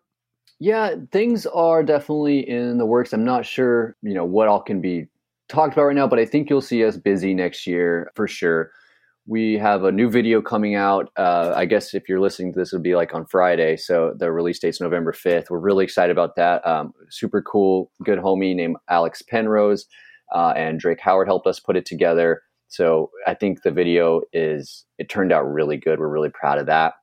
Um, in terms of like shows and tours, um, you know, keep keep your eyes peeled. We have there will probably be some festivals um, and and some touring for sure in in 2022, and more details to come on that. But we're we're ready to hit the ground running. You know, we we've been sitting on this for a little while, like a lot of bands have, and you know, it's kind of hard right now because a lot of bands want to get out there. There's bands that put out records, you know, before the pandemic and never got to tour on them. During the pande- pandemic and never got to tour on them. Putting them out now and want to tour on them. It's never been more competitive. There's never been fewer venues. Booking agents are overworked. And it's just really the environment right now is really hard for a band, especially like one like us. So we're just gonna, you know, kind of wait our turn, do what we need to do, and respect that there's a lot of other bands trying to get out there too, and just and just try to try to play, you know, play it clean and be be patient. That's good. Yeah, that's a good attitude. Do you ever think about the old days? You know, I, I think about you sometimes, Cory, because I remember the first time you were on the show, you were you said you were new to Austin and you were going out there playing solo noise gigs by yourself and just trying to just trying to put things together. Do you ever think about the old days and now you're like, wow, now I've got it going on? Yeah, no, I definitely reflect and feel feel grateful that, of of the place that we are able to take glassing and, and music in general. Um, and it's funny you bring that up because I've been I've been in Austin for twelve years now. But thinking back when I first got here, yeah, I was I was trying to start out playing ambient sets, and what this one set I played, my wife brings it up all the time because she thinks it's hilarious. The noise scene was it's it's a weird place, you know, and I kind of only did it because I didn't I didn't know anyone else yet. And I remember one time I just played a set, and there's just this woman who sets up a table, puts her, her laptop on there, plugs into the PA, and just plays bird sounds while staring at her computer for 45 minutes. that that's what I was. That was where I was coming from. And for the record, it was good. Like no shade on the bird lady, she was she was great, but you know it's it's a little bit different than what I was hoping to do. So I'm definitely happy to be playing with people behind me and to the side of me, filling out the sounds and and really you know making good music with me instead of me just kind of playing with my my pedals. But i do have um i still kind of been doing it lately. I was able to play another yoga set. That's one thing i do kind of as a side hustle.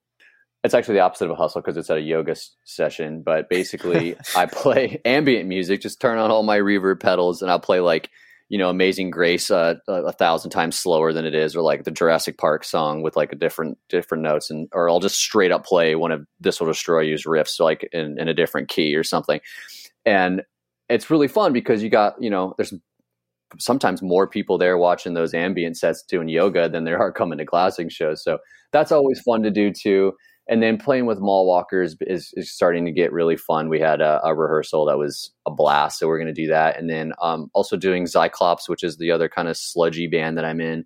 Um, so just been been busy, but yeah, like it's nice to like look back on when I moved here and I was, you know, playing with the Bird Lady, and now I'm kind of doing some some stuff with more people, and I'm excited about that. Yeah, you have all kinds of stuff going on, and I was just talking with a friend recently. Not two years ago, I was still I don't know. I was still alone a lot of the time and just trying to figure out what to do. What am I going to do? And now a mere two years later, Tommy and I are neck deep in the podcast and we get to do this thing every week. And, you know, I'm, I'm struggling to look for free time rather than trying to fill it all the time. And I often look back and I'm like, wow, things are really great right now. And that's cool. Oh, absolutely. I mean, I honestly, there's only two podcasts that I listen to every week and it's the Northeast scene and the Metal Matters. Uh, I think that was it Burdan and um, oh, I forget the other guy who's um, who started doing the the Metal Matters podcast. It's an awesome one too. But I mean, I, I listen to y'all every every week, and yeah, you guys should be proud of this show. It's awesome. I feel like sponsors need to get up in here, and y'all need to start turning this into a full time career because it's y'all y'all have something special. I love this podcast. Oh, that is the goal. That is the goal. Costco, Good. are you listening? Costco, where are you at? I'll get a Kirkland tattoo. Fuck it. Like, let's go. Oh, there's something I wanted to ask you. How do you balance band life and work life, Cory? Now, I, I related to you in that I don't think you ever stopped working and just went out on the road full time, that type of deal. You've always kind of balanced work and the band. How do you make it work now? Because you're involved in a lot of projects. How do you make it work with your work schedule? Yeah, no, that's a good question. The I think what I have going that's maybe a little bit unique is that you know my especially listening to this podcast and hearing a, a lot of your guests who were doing this music stuff so young. You know, Yes. I mean, I, I it always blows my mind to think about like, I mean, eh, pick any given band, the Hopesfall dudes. They're what like nineteen Yeah. or something when they're doing this stuff. They're playing the first Furnace Fest when they're like teenagers. It- yeah, it- the idea of being 19, 20, 21 years old and already being a tenured musician who has done several tours and having this machine behind you that you created is unbelievable to me. Unbelievable. I wasn't in my first band until I was 24 years old. Yeah, and I mean, and same with me. Like, I didn't, you know, I guess that's kind of my point to answer your question in roundabout ways. That I, I guess I didn't really get into an established, you know, music thing until later in my life, and so it, it made it to where I was always definitely going to shows, and like that's high school for me was nothing but going to shows, going to see Planes Mistaken for Stars when I was a kid. I mean, uh, you know, all that just helped me get to where I am musically in a way, but also it not being not making music at a you know at a high level early on allowed me the time to kind of develop a, a career and so that being established and not having to because there's nothing harder than like having to start afresh in a career you know like after you've been a musician for like 15 years and now you're 35 and like well shit what am i going to do? I mean that that's got to be really really tough. And so i'm kind of on the opposite end of that where I've always been a music fan but i had time to develop a career. And so t- being you know 10 years into my into my career it makes it a little bit easier to i'm already doing it you know it's it's the, the hustle is kind of i worked my ass off to get where i'm at and it's kind of a sustaining mode for the career and so the band stuff i feel like i have a little more time where it's it's a little easier to deal with it because i have a stability in in the work life if that makes sense It absolutely does. And I, I have found the same thing. You know, I busted my ass to where I had no free time or no energy to do anything, but I've gotten to a point where I've moved up far enough that I have a little more freedom. You know what I'm saying? yeah I like do. they just trust me to get things done and I always get them done. I'm not traveling as much, so I'm home more. I work from home. So, you know, after work at night, I have time to do the things I want to do. And I make enough money that I can afford the software and the computers to create the things that I want to create. Exactly. I mean, it, it- it's kind of the way it is for me too. That you know, at this point, I can, I don't have to have someone micromanage me every little bit. I'm not, you know, at an entry level position, so that I I do have that level of freedom where I'm trusted. I you know I give results. I'm good at my job, but at the same time, uh, the other part of it is like with music. You know, we, the the goal in Glassing is not to make money. You know, I, I learned early on. My my dad was a musician, and um, you know, just putting all your eggs in that basket it- it's a gamble, you know. And so I, I kind of, you know, he kind of taught me don't do music for money uh, because it's it's not always going to work out. I know this came up in the beautiful mistake episode last week, and so for me, I was able to to say music's never going to be about money for me, and I think that makes it a little more. There's there's some integrity in our songs and and the way we go about it because it's we don't expect to be huge anyway, based on the style of music we play, but it's the goal is very clear with us and it's to have fun and make cool music that we would be excited to hear That's a beautiful philosophy. I love it, that. it works it can really work for and i wish believe me i wish we lived in uh, the netherlands or somewhere where we could get paid to do music all the time we we would love to do that but the reality is that i- i- we don't live in a country that supports that and if you don't if you go about your life saying i'm not going to do this for money and you can separate the two i've found that it's easier for me and it's and it's been working Yeah, and I've said it before, but I'll say it again. In terms of creative pursuits, for it to be a long lasting thing, you really have to do it just because you love it. You can't, and I used to think that was a cliche, but it's true. You can't do it thinking, hey, I'm going to get big doing this, or hey, I'm going to make some money doing this. You have to do it because you love it. You do, and also the like the ego that comes along with a lot of the music stuff. Um, it, it's super competitive, and then you wrap yourself up in it. And like, if I don't get, if I'm not on this tour, I'm not, I'm nothing. If I'm not on this show, then we don't mean shit. And you know that that part of it. And there's a lot of a lot of vanity in music too. You know, let's just be real. That's that's kind of part of it. And like the Yep. whole rock star, you know, persona. Um, you know that that's that's kind of comes along with it. And I try to be um, try to to be to make sure that I'm never that concerned about it. Like I don't need to go read every single review and like go through all the comments and all that kind of stuff, and just know that what I made, I stand behind, and I feel good about it, and try to separate, try to like focus on the good parts of the music and do it because you love it, and and you know if not, try not to focus on the shitty parts. I actually saw an interview with Billy Corgan, and I think it might have been on Stern or maybe it was on Joe Rogan, and he was talking just in general about the music industry. And one of the things he said was like, you know, there's so many people now that their music is immediately going to digital download, and they're basically making 0.07 cents on every stream. He's like, if you think you're going to get rich from this, you're in the wrong business. He's like, but it's so intoxicating because you could be famous. You could be that one guy that makes it or that one band that makes it. And he goes, and the worst part is, is there's bands that make it that you think live this lavish lifestyle and they actually don't.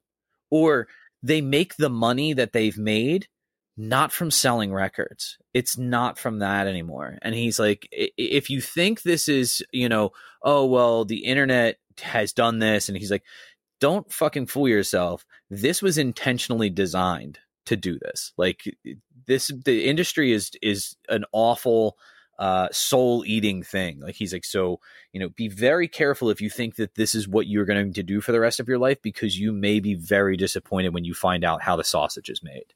Totally and and i don't want to have to be big on tiktok in order to make my band like financially stable it's a, that's why i have that's why we work we work jobs so we can make money and we make music because we like making music Exactly. I see things shifting to TikTok, and I've literally thought to myself, if I have to make a TikTok to continue to do this podcast, I'm just not going to do it anymore. There's a teacher at my school that has a TikTok that is has like a million plus views, and I'm like, "Yo, you get fucking paid for that?" And she's like, "No," and I'm like, see What- even then this is clearly not worth it And she's like, no, but like people always, she goes, I have thousands of like texts from people, like, you know, direct messages that are like, hey, would you like to be a brand ambassador for this? And she's like, I've gotten a couple free things like t shirts, sweatshirts, you know, that kind of shit, yoga pants. She's like, it's just, it's not worth it. if anything that you know if we'd ever be any sort of brand ambassador it would be from my dog uh, i posted a picture on him on reddit and then like i got a free dog bowl in the mail after i responded so you know get a cute dog and you're all good Here's a question uh, going back to the weird competitive nature of music and vanity and all that stuff. Have you had any weird beef with any bands now that glassing is picking up some steam?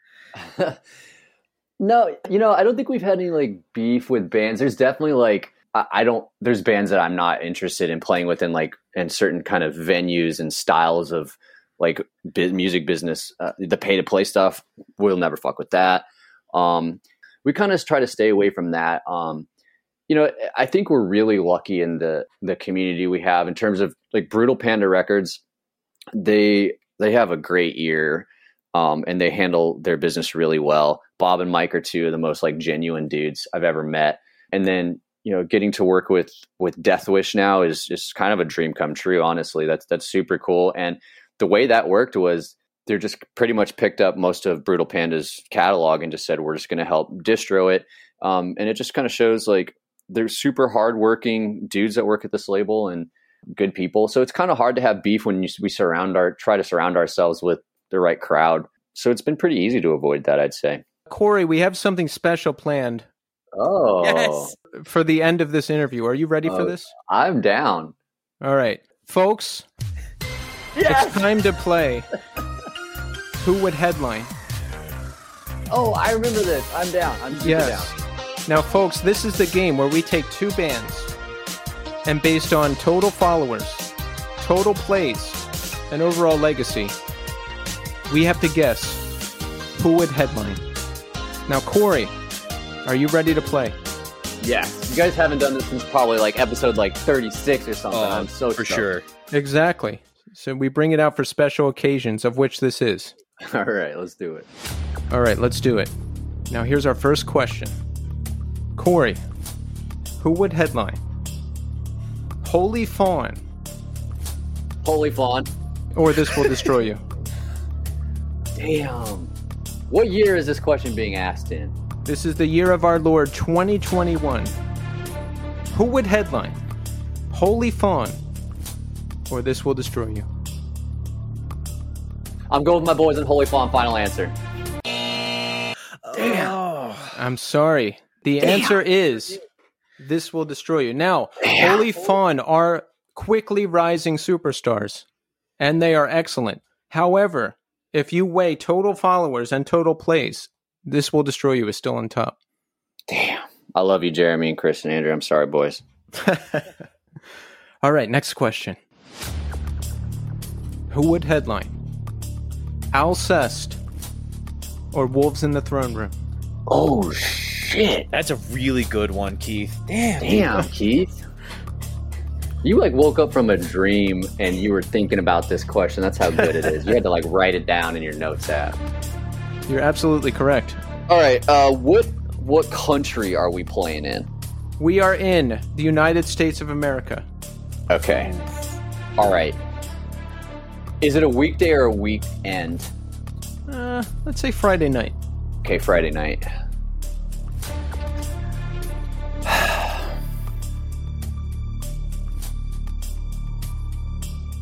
Wolves the Throne just put out a new record, so I'm thinking, you know, that gives them a little bit more of that boost, but Alcest is from France, and so you don't get a chance to see them very often, so you might say them.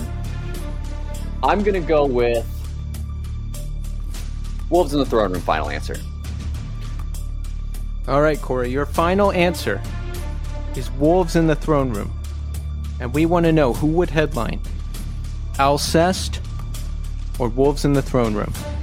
And Cory, you are wrong. Oh, over two. You know what? I would rather go oh over two than one and one. So I'm consistent at least. Damn, those were good ones though. now, I, I looked at total plays for Alcest, and they just dwarf Wolves in the Throne Room. So I'm going based off of that. The new Wolves in the Throne Room album is super sick though. Yeah. I mean, these are all great bands. I'm I'm just going by the numbers, folks. That's it. Yeah. Yeah. Damn. I love this game. I'm happy you brought it back. I've got one more for you, Cory. Are you ready? Do it. Yes. All right, here we go. Now, this is going to be a tough one, but you have to remember the rules of the game. Question number three. Our final question Who would headline? Glassing or Easy Prey? Hmm.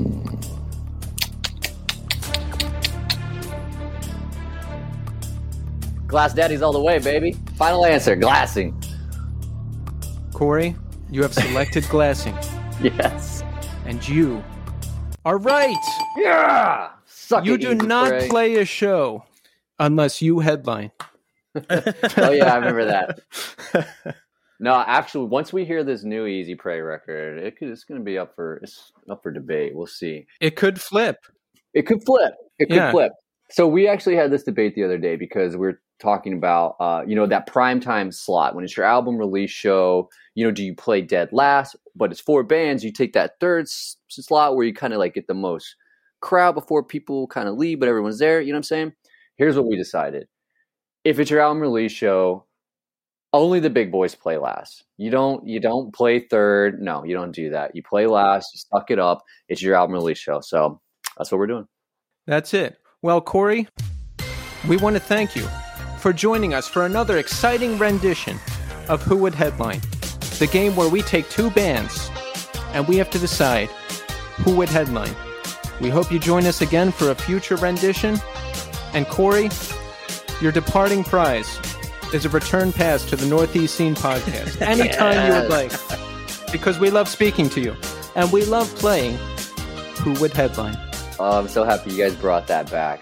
You know what else I love, by the way, is your your like pop culture minute thing that you spring upon Tommy every now and then. That she cracks me up. Yeah, the, you see the the most fun of doing that is how much Tommy hates it. I feel like he never knows, like he's blindsided every time you do that. Yo, I got the I got Olivia Rodrigo one though. That one I fucking nailed. I I knew that. Yeah, now Tommy, you've actually listened to her. I still haven't done that. Yeah, well, remember we had that whole conversation about how she had to pay Paramore a bunch of money. Yes, Yeah, yes, and Taylor Swift now too. and Taylor Swift. Yeah, it's Taylor Swift. Uh, there's another person too. I forget off the top of my head, but it's uh, yeah, it's it, it, There's a legal term for it, but really it comes down to like if you have been inspired by a song, um, you owe them uh, writing credits because uh, it's the same chord progression. It was the same vocal pattern. It was like there was a lot of things that were really, really, really similar. So So, do I have to pay Hum for writing my last EP? it's a very real possibility. Damn it! Dude, Keith, I love the opening song for this podcast, by the way. Oh, thank you. Yeah, what's it called? It's called Uncomplicated. It's it's great. I love it. It's perfect for like a pod intro, but it's also perfect for like a band song. I love it. Yeah, it works either way. Well, Cory, let's recap. All right, folks, we're going to pick up Twin Dream on Brutal Panda Records. It comes out November 5th. We want to get that. We want to buy merch bundles. We want to buy vinyl. We want to get it all. Right, Cory? Yes, please. Uh, we actually just pressed some sweet new shirts, and we're gonna uh, put up some new ones when the album comes out too. Shout out to uh, our screen printer who does all our work. So, yes, Yes. And Cory has joined forces with Mallwalker, an Yes. excellent new band out of Austin and a Northeast scene guest. We can expect more from them in the future, yes? yes. If you like Get Up Kids, American Football, Appleseed Cast, uh, fun, happy stuff. Maybe like tiny moving parts a little bit too. That kind of jangly, tappy, uh, upbeat emo shit. Then check out Mallwalker. Oh, it's so good. I'm really looking forward to more from Mallwalker. And Zyclops, what's going on with that? Yes, Zyclops has taken our sweet ass time, but we're doing it.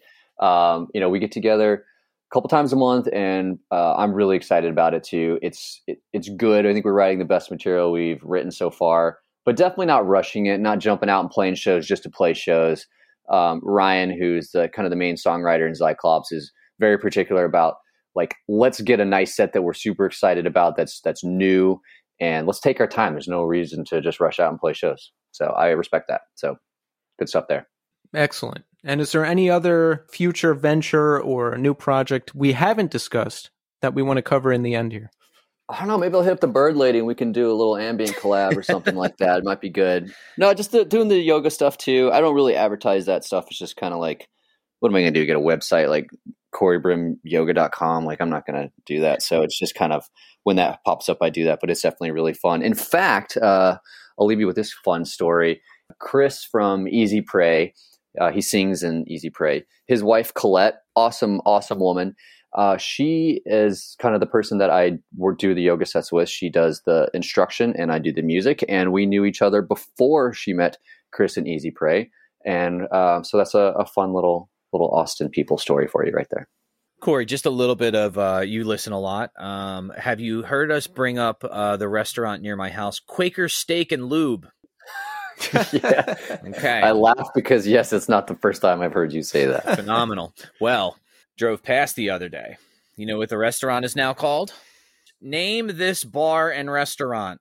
It's literally a radio contest because so many people complained about how off-putting the name was that 97.5 is now saying you can name you do you ever want to see your name in lights you can name this restaurant and win a hundred dollar gift card in my head i'm going like wait you name the restaurant and all you get is a hundred bucks like the fuck like that's all you get Oh But, yeah, no! Quaker Steak and Lube was such a massive failure. Their their restaurant is now called Name This Bar. Thank Well, God. still gonna, are they still going to have steaks and lubes or oh, whatever they serve there? Yeah, tons of steak and tons of lube. Like, but you know, Okay. Tommy, I literally didn't believe you when you told me that. I, I had to go and look it up. And then I was like, of all the things to make up, why would I pick that up?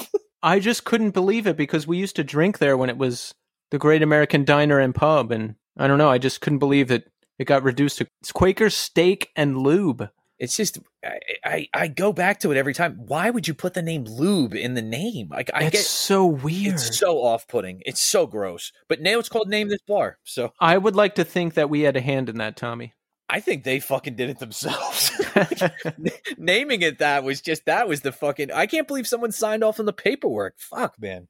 Jesus. It's weird. Yeah. Is the lube part like like a, like oil, like your yeah, car? Like so it's can- car like, themed. What is? yeah, so it's ca- Okay. it's car themed, and like they would always park like some. They would have like um uh like on the weekends they would have like hot rod shows and stuff like that, and they have a big back Okay. parking lot, so they would have like hot rod shows and like classic car shows and stuff like that. And the ins I didn't go in, but I saw the interior of the restaurant like on Google uh, images and stuff.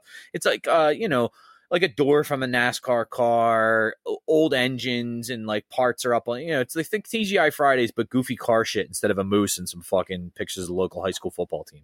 All right, look. If we if we tour through, uh, I guess Philly, right? Is that Yeah. the closest? Yeah. yeah. So actually, we played there once. Uh, what was the place we played? Super cool little spot. Kung Fu, Kung Fu Necktie? Yeah. awesome, rad spot. Oh, uh, yeah. Mike from uh, another alum of the podcast, Mike from a million bands. He was he was there that night. Oh Good dude. yeah, Oh, yeah, uh, yeah. rid of me and uh, fight. Yes. Yeah. Yes. The new one's rid of me. Anyway, if we next time we come through there, I think we're gonna have to go get some steak and some lube or whatever they're serving at that place. I've heard too much about it to not go. Yeah. yeah. And the casino is right across the street. You can go to the casino, you can see some horse racing. It's phenomenal. Oh shit, we're set. it's a night. Well, Cory, we just want to say thank you for coming on the show again. You are a true friend of the show. We're very happy to have you back. We love the band. We love you. So thank you. Uh, likewise, I'm honored to be on again. You guys are my favorite podcast, and uh, yeah, let's do it again. Absolutely. Cory, thank you so much.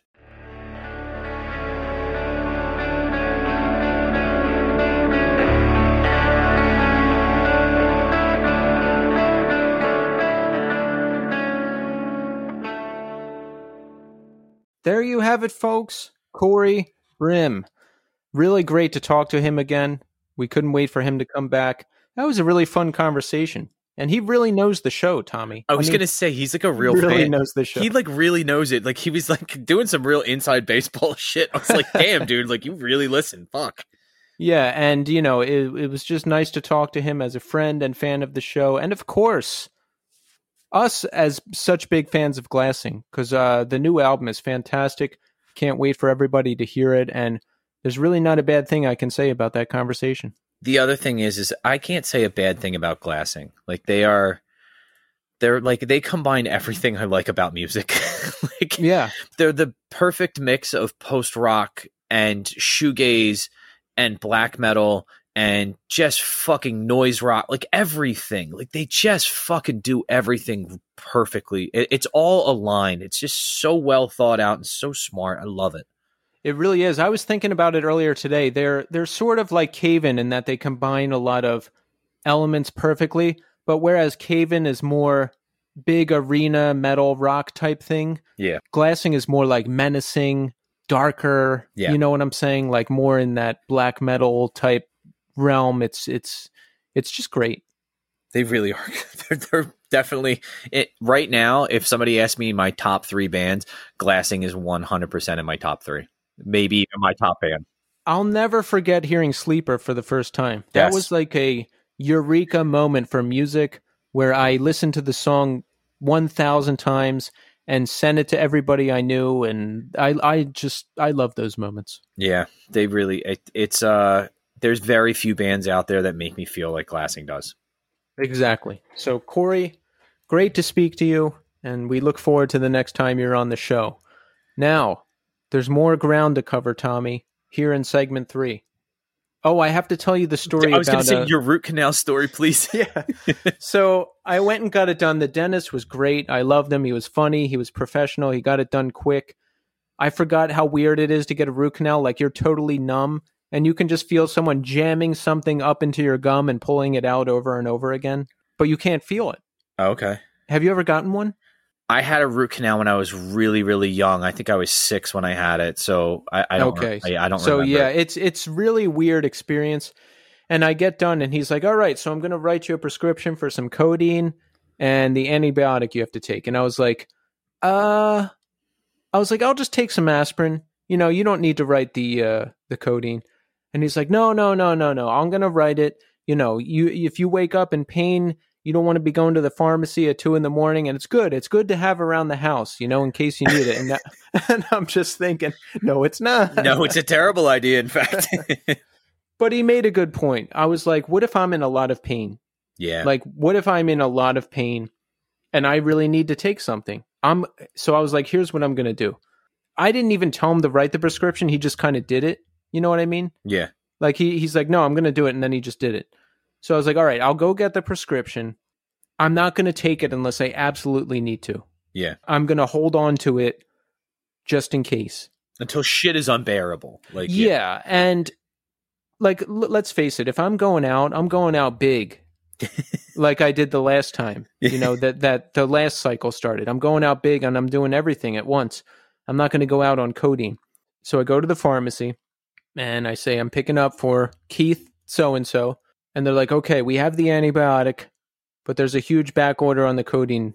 We're not going to be able to get it." And I was like, "That's fine. I don't need the codeine." So the it, the option was completely taken away, which I'm glad. That is, I, I was going to say to not have it there. I, I will say this. It's funny. I mentioned this to my mom probably last weekend when we had the girl's birthday party. Yeah. Uh, I said to her, I was like, oh, you know, I've been having trouble sleeping. My mother showed up tonight just to drop some stuff off. Uh, and she was like, oh, I got something for you. Hold on a second. And she opens her purse. It's, of course, in a prescription bottle with the wrong prescription in it. I'm like, what is it? And she, it's like 30 Ambien. I'm like, mommy, I don't, I, I'll take, I, I was like, mom, I'll take two. I'll take, I, I'll, if God forbid I ever need one, I, I need like two of them. And she's like, no, no, no, just take the whole thing. I, this is, I have a whole nother script at my house. And in my head, I'm going like, how many Ambien do you have in your house? Like, it, I know when I got it, I like years and years ago, and I said, I told my doctor I was having trouble sleeping. I think they gave me five. And he was like, be really careful with this. they just, like, they handed my mother like 60. You want to hear an Ambien story? yes. Okay, I read that if you take it and stay awake, you have some really trippy hallucinations. So one day when I was, I, I must have been like 19 or 20 years old. So my mom was prescribed Ambien. So I took one or two of them, right? And I was like, I'm going to stay awake and see what happens. And I went into this big hallucinatory thing, right? And I was posting on this message board at the time, not Centrifuge, a different one. And I felt like I was on the cusp of some great big realization. So I got on the message board and I said, everybody needs to join this instant messenger private chat now.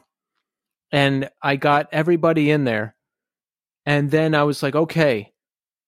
And then I lost it. And I was like, guys, whatever realization I was having is gone now. And I just remember everyone messaging, like, what are you doing? What's going on? it was so crazy. this is about to be some epiphany type shit. And then it's nothing. And then it was gone. uh, good times. Well, I'm glad your tooth is better. I'm really glad to hear that. That there's nothing worse than dental pain, dude. Yeah, the pain is almost gone. I'm just taking two or four Advil per day. Good. I'm getting the cap on soon. I'm going to handle any other little things that are going on, and I'm going to be in perfect shape. And everything is good, Tommy. I've got all my equipment set up.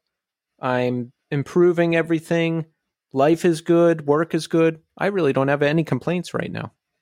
I'm really glad to hear that. And also, I hurt my shoulder at the skate park on? Sat- on Sunday morning. Well, what you heard happened? you heard me. It was such a dumb little thing. Uh, I really, I, I don't try. I don't do the big shit anymore. No handrails, nothing like that. Um, I really like this one manual pad they have there, though. And it, a manual is like the one where you like, you know, you balance on the one side of the board, right? So you balance on the back wheels or the front wheels. So just a regular manual. And I don't know if somebody had overwaxed the top of that area and was trying to like do another trick there. But I hit something that was so slippery, and the board just shot out straight from under me, and like legs up in the air, it, like fucking my ass was higher than my head. That type of fall, and I fell not really like I mean I fell hard, but I fell mainly on my back. But I tried to brace myself with my arm, and I jammed my shoulder. Like so, my arm went straight, and it, it it didn't hurt my wrist and my arm as much as it hurt where it impacted up at the top at my shoulder. So I literally just came back from the bathroom and I went to go sit down and Keith was like, "You hurt yourself." And I was like, "I did." like when I went to go sit down on the couch, I, I braced myself with my bad shoulder, and it was it was like that wincing type of pain. It's like immediate, it's gone, and then it's you know it's there and then it's gone. It's in instantaneous, but it's like fuck man it's such a sharp pain. Maybe it's time that i get uh like a long not a long board but like a cruiser board and i just roll around the park and have fun doing you know just roll up and down the ramps and you know stall a couple places.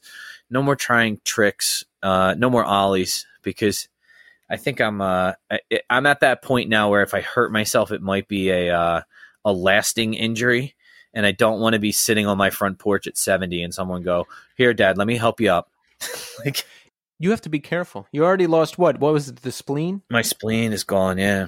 Yeah, and now we're big time podcasters. I can't lose you, Tommy. I mean, if you can prop me in front of a mic, like uh, I think I'll be all right. yeah, that's true. I guess even if you're a quadriplegic, you could still do the show. Yeah, I just need someone to set the mic up for me and do the levels and press the buttons. You know. Yeah. All right. Go nuts then. I don't care. no, just be careful. Just I will. I I appreciate your concern. And it's it's uh when I came home, uh I was I do my best to not let on when I'm hurt. Yeah. Because uh I know that will elicit the you're too old for this. Please please stop going. Um so I, I was helping, you know, like by the time, you know, I get there at like 6.15. So I was home by a little bit after eight o'clock in the morning and I started making breakfast for the girls because they had just woken up. So I, I, started making breakfast and I went to go open the refrigerator door and just that pulling motion to open the door, it, I, I, I kind of winced a little bit and I was like, and my wife was like, what, what's the matter? And I was like, I, I fell at the skate park and my shoulder hurts a little bit. See, Tommy, if you have to hide it, that's kind of addicty behavior. You know, like, oh, there's nothing's wrong, everything's fine. You're like hiding this thing that you can't stop doing, and it's it's affecting your life in negative ways. so I'm addicted to skateboarding. Yes, I'll go with. Like. I, will go with that. I mean, I have been. You know what? I, I thought about this the other day. My mom bought me my first skateboard when I was, I think I was five or six. Yeah, and I I really haven't been off of one. I mean, I all even when I quit and stopped doing tricks all the time and trying to like really be good at skating, I was always on a board. Like I always had one in my house, and I was always like at once a week just rolling around having a good time. Like maybe it is addictive. Well, listen, if it makes you happy, that's cool. Just don't hurt yourself. Or try not to. No promises. Well, listen, folks. You know what I'm going to ask for, and I'm going to keep asking for it until you give it to us. Follow us on Instagram and Twitter at the NE Scene. We are on the push to 3,300 followers, and we're getting closer. So thank you to everyone who follows us. And guys, stop unfollowing us. Like we we get like we'll get three, four new followers, and then I notice it ticks back down. Just just stay followed to us, even if you don't like us. I need to get to 3,300. It's going to make me happy. Follow us on Twitter too, the NE Scene. Subscribe to us on YouTube. Please subscribe if you listen. We need to get our subscriber count way up. We need to do it. Like the videos, comment on the videos if you dig them. Even just clicking the like button helps out. Apple Podcast reviews are big. Give us five stars. Leave a review. We'll read it on the air. And write to us. We haven't really heard directly from the people too much lately. Northeastscene at gmail.com. You know, talk to us. Let us know what we're doing well, what we're not doing well share a funny story with us. We will read it on the air. Yeah, we always appreciate the feedback, constructive or not. Just tell us how we're doing. Yeah. So that's it, Tommy. We did it. Another show in the books. Now, we have some big shows coming up. Oh, yeah. A big run of shows. I'm not going to tell you who it is. I'm going to give you a hint. Are you ready? Two words Northeast Takeover. There you go. Yeah. It's in there. If you dig, if you know what's going on, you'll you'll figure out what's going on and you're going to like it. I'm excited. Are you excited, Tommy? I'm ecstatic. Yeah. It's going to be great. I can't wait. Same here. All right, well that's it. We hope everybody has a great week and we'll be back next week as we always are because this is a weekly show, Tommy. We I think we're the only weekly music podcast. Really? Yeah. Wow. Like every single week new episode that's crazy. I, I honestly I don't listen to enough podcasts uh, to know that, but I do know this. I was on the Spotify account that you you let me use. I, I accidentally was thinking I was on something else, and I wasn't really paying attention. I typed my last name in. Did I tell you this already? No. Yeah, there's a podcast with my last name in it. Uh, yeah, and I it, it has a lot of listens, like very close to a million listens. Well, we're going to get there too after this month. You bet. All right. Well, that's it. Thanks everybody for listening. And until next time.